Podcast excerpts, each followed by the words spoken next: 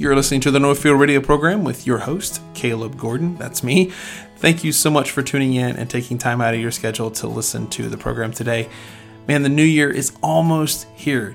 Was your Christmas good? I hope it was. Mine was great. One of the best things I can think that we could do to start off the new year, I, you know me, I love coffee.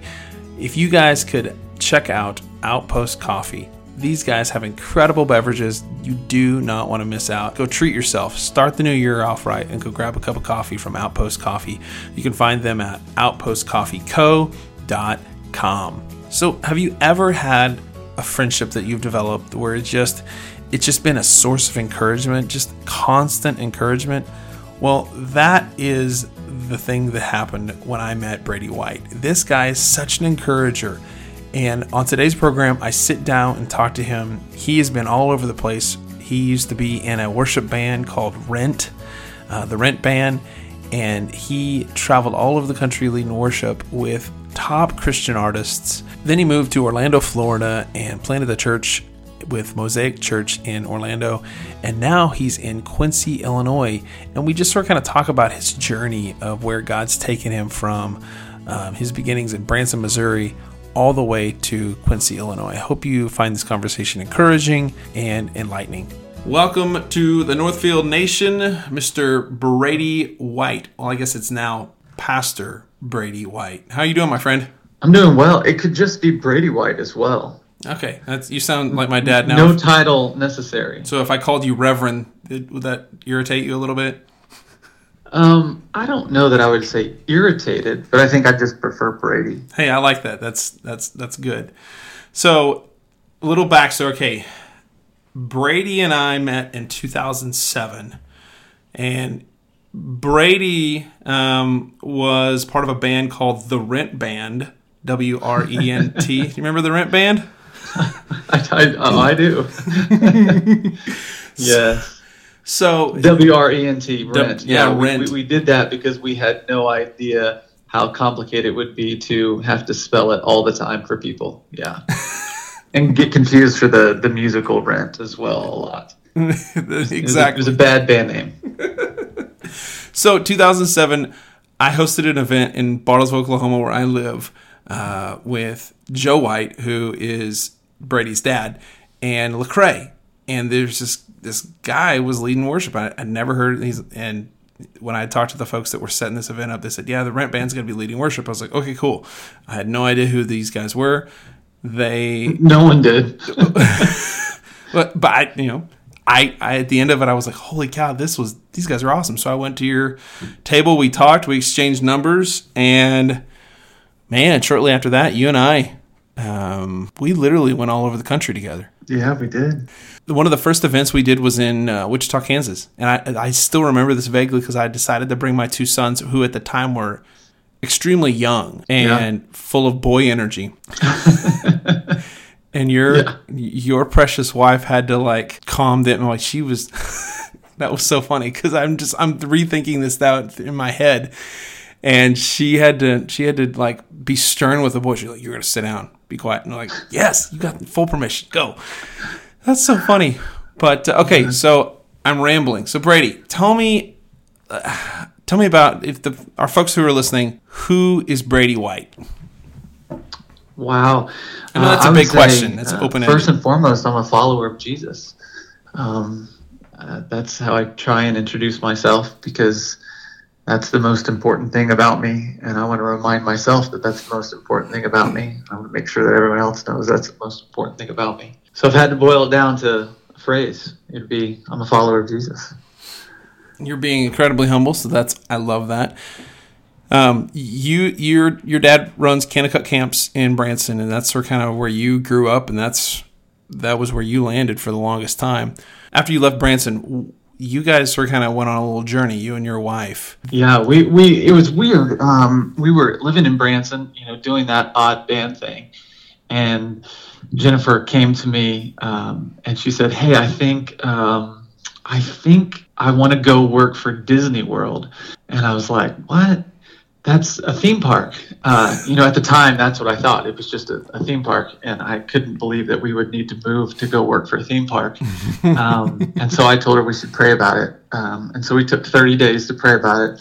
And after 30 days, um, she uh, her last day, I remember she went down to her her prayer spot down by the little creek, and she came up and uh, back to the house, and she said, "I think."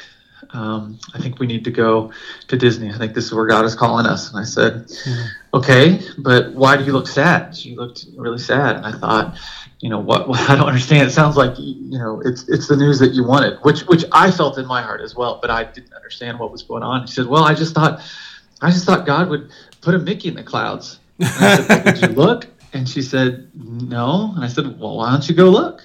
And so she did. And I didn't go look, but she looked and she said that she saw Mickey in the clouds. And so I know that you can see basically anything you want in the clouds, but at least God allowed her to see a Mickey in the clouds. She came back, she was crying, and uh, it was great. So we picked up, and I said, I don't uh, want to live in Florida, so let's go to California. So, so we did. We went to California, and then seven months later, God brought us to Florida. So it was it was a pretty interesting journey to Florida. Tell me how um, when you got what? Did, how did she get started? What did what did you guys do there in, Disney? What? Well, we it, I mean it's crazy. We we moved to California and she didn't have a job at Disney. And and the funny thing was, uh, we got there and they were on a hiring freeze. Mm-hmm. Uh, but Jennifer, if nothing else, she is persistent uh, and she's just a bundle of joy and persistence. And so she went to the casting office uh, which is the hiring place. It's all you know. The the terminology that they use is you know stage terminology and acting terminology. So she went to the casting office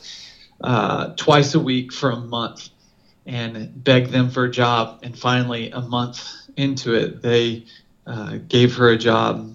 And and really, she actually I don't I don't know that if you know this or not, but she wrote a book um, and in her book, she tells a lot of these stories about how it came to be. And she's an incredible writer and a much better storyteller than I am. So I would encourage uh, you to, to to read that. So what, what's but, the name of the yeah. book?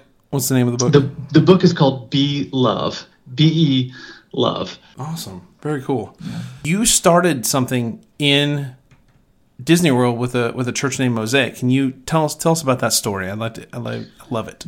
Yeah, we. Um, if I'm thinking of the right story, but we moved to to Florida because Jennifer got that dream job, getting to you know get to be friends with a couple of the princesses, uh, and and I was at the time had had kind of felt like I was called to be a pastor, so I got involved with a church called Mosaic, and after about a month they let me be a resident with them, which is kind of like a glorified intern, and and through that, um, we started a life group, just a small group of people getting together. And yeah. a year and a half into it, it was about 50 Disney cast members uh, that we met. You know, we actually, you know, we did a life group once a week, but we were together all the time and just kind of realized it needed to be a, a church campus. And so Mosaic um, had us plant a campus of that church for, particularly for Disney cast members. Uh, they have very odd schedules. Sure. So doing ministry for Disney cast members really needed to be very contextualized, and so we did a contextualized campus uh, for Disney cast members. Where, now, where did that meet? Crazy journey. Where did that cast? Where was the the campus at? Uh, it was well, we met um, once a week at the Holiday Inn at Disney Springs. Back then, it was downtown Disney. Now it's Disney Springs. Yeah. Um, but we met, you know, throughout the week in homes, and you know, we had you know pizza nights, and uh, we did this thing once a month called Uncommon Love at WDW, where we would just go around at Disney and rather go there, you know, for us to have fun. Although it was fun, we went there with the mindset of how can we bless the cast members and care for the cast members and love so them and uh, just encourage them, tell them they're doing a great job because if you've ever been to Disney, uh, people go there for themselves and they treat cast members very poorly, and it's hard for them to, as they call it, make magic, um, and and continually, you know, when they're being poured out all the time, sure. they're not being filled up. Uh, so we would just go and encourage them. So we just did tons of things throughout the week, but we would gather once a week and have a, a worship gathering uh, at the Holiday Inn.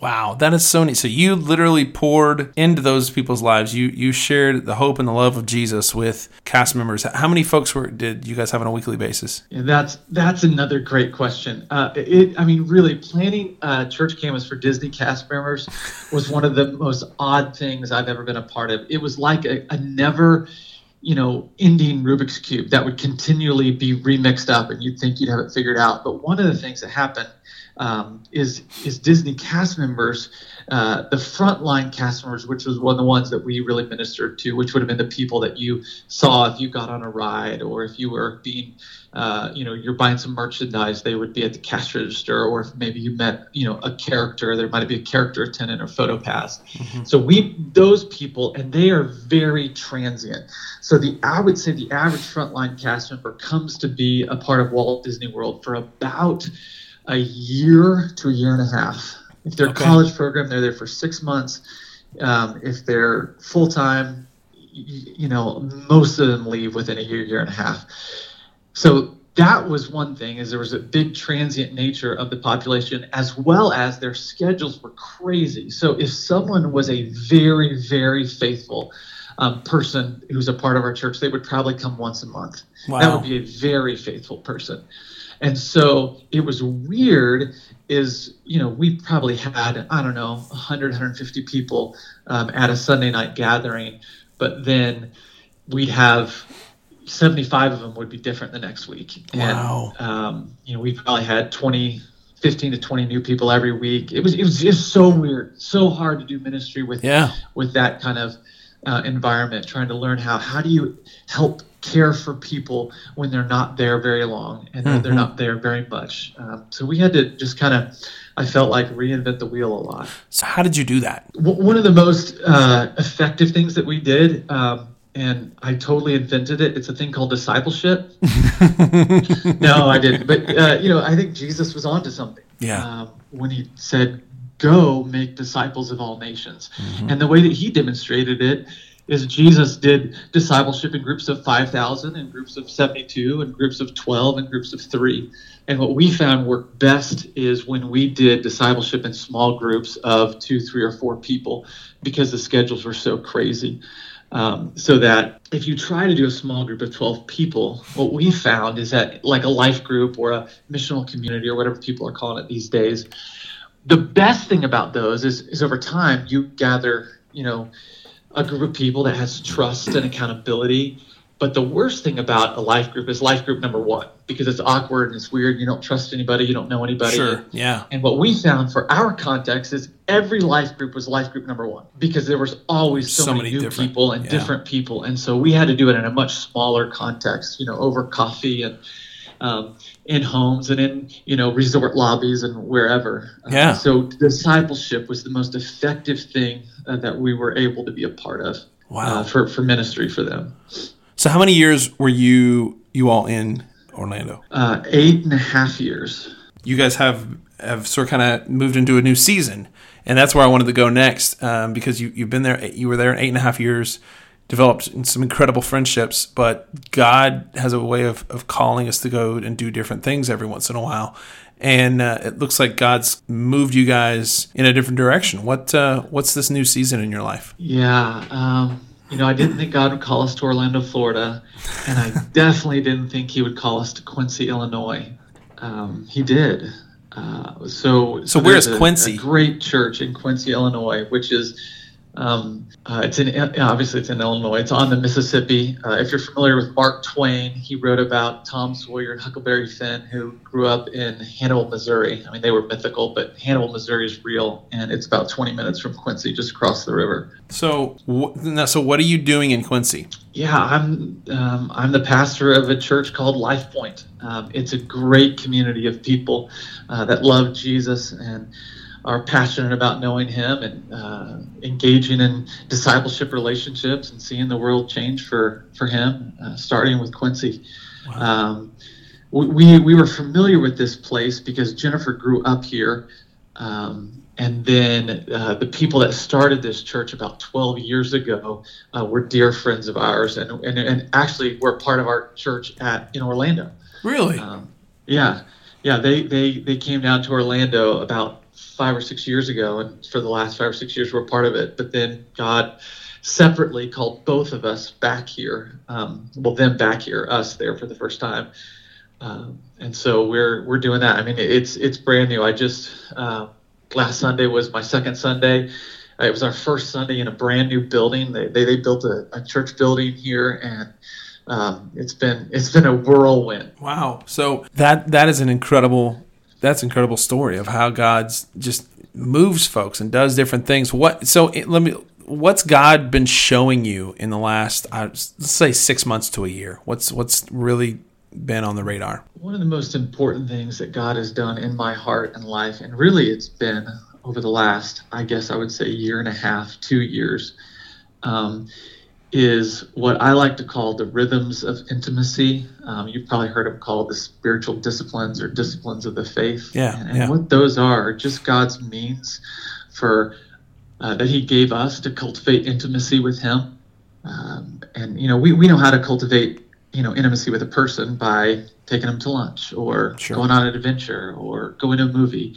But the way that you cultivate intimacy with this divine spiritual being is through prayer and meditation and study of scripture and fasting, uh, silence and solitude, celebration, worship, community, and there, there's so many more. Uh, but but God just has rocked my world uh, with those rhythms of intimacy because my life throughout. Um, you know, as as most people's do, my relationship with God has been up and down Sure. but there's been a number of, of, of long periods of stagnation.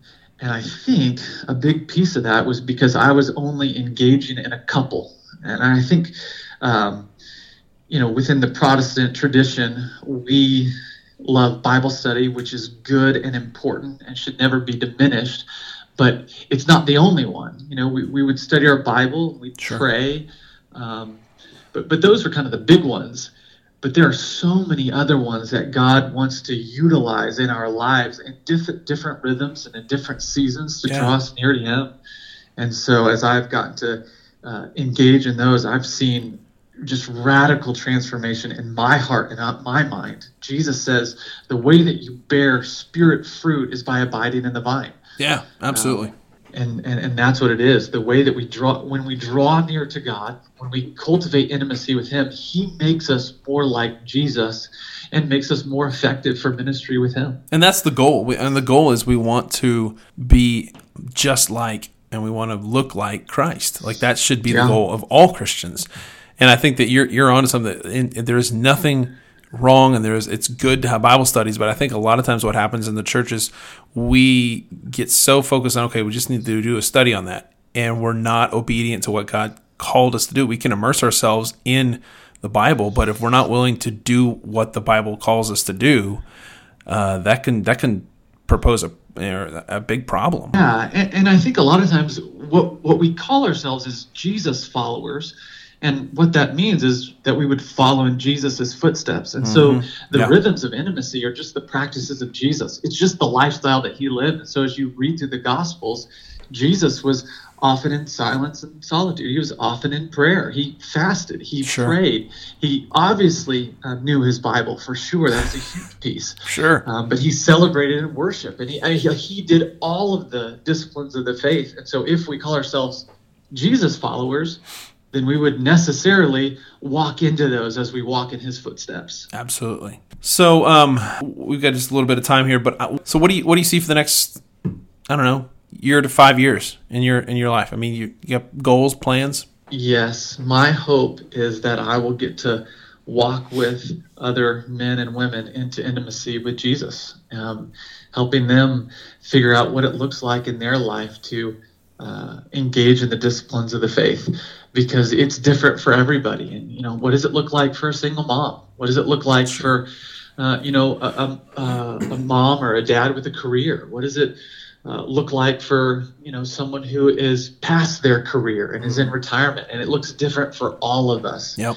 uh, but we're all called into it uh, I like to think of it kind of like a symphony orchestra. Uh, how there, you know, there's probably you know a hundred instruments in a symphony, and sometimes one will play, and sometimes just the woodwinds and sometimes just the strings and sometimes you'll get the brass and the percussion and sometimes all the instruments will play you know with the with the disciplines of the faith or the rhythms of intimacy it'll be like a symphony in your own life yeah. sometimes there'll be one that really speaks to you sometimes there'll be all of them uh, sometimes it'll just be some of them and you'll have to find that in your own life and so my hope is over the next few years that i'd be able to walk with people into that very cool very cool so let me ask you this how did um, growing up in the camp world and doing the music thing how did that prepare you for being a pastor? Or, or did it? Yes. Oh, in a number of different ways it did. I think being in the camp world, uh, the thing that I look to a lot is that in the camp world, everything goes wrong and everything breaks, and so you you just got to be able to just roll with it. And I think being a pastor of a church, same thing. Things go wrong, and it's okay. Things aren't perfect. It's okay. I love I think that. we can Thank get you. really consumed about putting on the best show mm-hmm. and being excellent. And when things go wrong, it's like, well, we failed. Well, no, it just you know God wants to use those things just just as much, and so it's it's good to be okay with that. Camp really prepared me well for that. Awesome. I think also with camp, you know, Jesus was a huge focus of Kanakuk camps, and so that was such a big benefit for me. Uh, for sure. I mean that that camp that is a it's a large camp. So you not only you got to have some pretty influential Christians in your house and in and around your supper table and doing doing life with those folks. That that I'm sure that had to make some sort of an impact. Absolutely, I was very blessed to have many godly men and women uh, that were around. Um, because they were part of Kanakuk or people that my dad knew or was connected to. And sure. yeah, I'm so thankful. That's so awesome. Yeah, I, I, I love that you mentioned there that that we you know sometimes we what we do in churches we try to focus so heavily on the the stage aspect of it or the performance quote and I, I hate to use right. that word but we focus so much on everything has to be streamlined look pretty and sometimes it doesn't and and a lot of pastors that I've had conversations with conversations with they they feel like they've like fallen short if if the thing doesn't if Sunday morning doesn't go off without a hitch and sometimes they do and even in those moments I've noticed sometimes that God can use those mess ups or they can you know to to still draw folks in. Absolutely. Yeah, I would say with with generation um, Y and Z they're looking for authenticity. They're not mm. looking for a show. The fu- crazy thing, first time I, I, I taught at LifePoint, a couple weeks ago, uh, my phone went off while I was teaching, and it was my wife calling. Um, I haven't had my phone on the sound. I've had it on vibrate for the last eight years. I don't know how it got flipped onto that, but it did. And someone uh, told one of my friends uh, that that that was the moment that they felt like this could be their church. Oh wow! Because it was real. Because because people can't relate to perfect. They can relate to mess ups. They can relate to flawed. Sure. Uh, and and so when you are able to authentically demonstrate that you're flawed and you don't have it all together, people are like, I get that because that's me too. So my good. phone goes off and, and I feel embarrassed. So I get that. that's so great. I love that. Well, Brady, I, I just want. I mean, you and I've been friends, and, and, and I and I, in the beginning of the monologue, I, I, I said this, uh, but it's just every once in a while you you cross people and you develop friendships that just have been nothing but a source of encouragement. And I think about our friendship since starting in 2007 and just being able to we've talked on the phone, we've we've gone to eat dinner together, you've eaten in my house, like there's like there's it's been nothing but sources of encouragement. You've you've been a, a, a, good friend and a brother in Christ, and I, I just I want to thank you for that, and um, thank you for for being a an example to the community of Christ. Um, it's it's been good to see God use you. Thanks for saying that, Caleb. I appreciate it. It's been mutual. If you don't know Caleb Gordon, uh, you should get to know him. He's one of the most kind, generous, giving, loyal friends out there. So the feeling is mutual. Well, I appreciate that, sir. Would you uh, dismiss us in prayer as we as we end the, the program? Absolutely. Heavenly Father, thank you so very much that you are a good, loving Father. Thank you that you are most fully um, have put yourself on display through Jesus. Thank you that Jesus is awesome kind, compassionate, gracious. Thank you that your mercies are new every morning. Thank you that we are your beloved daughters and sons. Uh, thank you that we can have intimacy with you. Thank you that Jesus made the way for us to be a part of your family. Yeah. That we can be adopted into your family and have that security um, in your family for eternity. God, we have so much that we can be thankful for. I just pray for everyone uh, that is a part of this, whether they're driving in a car or sitting down or working out or wherever they are. Lord, I pray that you'd be with them, that you would bless them right now, that you'd draw them near to yourself, and that you'd remind them who they are in you and how much you love them, how much you're for them. You're amazing, God. Thank you for Caleb. Bless him and his ministry. And we ask these things in the powerful and beautiful name of your Son, Jesus. Amen. Amen. All right, guys, go get them. Thank you so much for tuning in to the Northview Radio program. I hope that conversation encouraged you. Find out more about what we're doing at the Northview Radio program at www.calebgordon.com. This program has been brought to you by DSR, a technology company that has been investing in Bartlesville families for over 35 years. DSR, we deliver technology.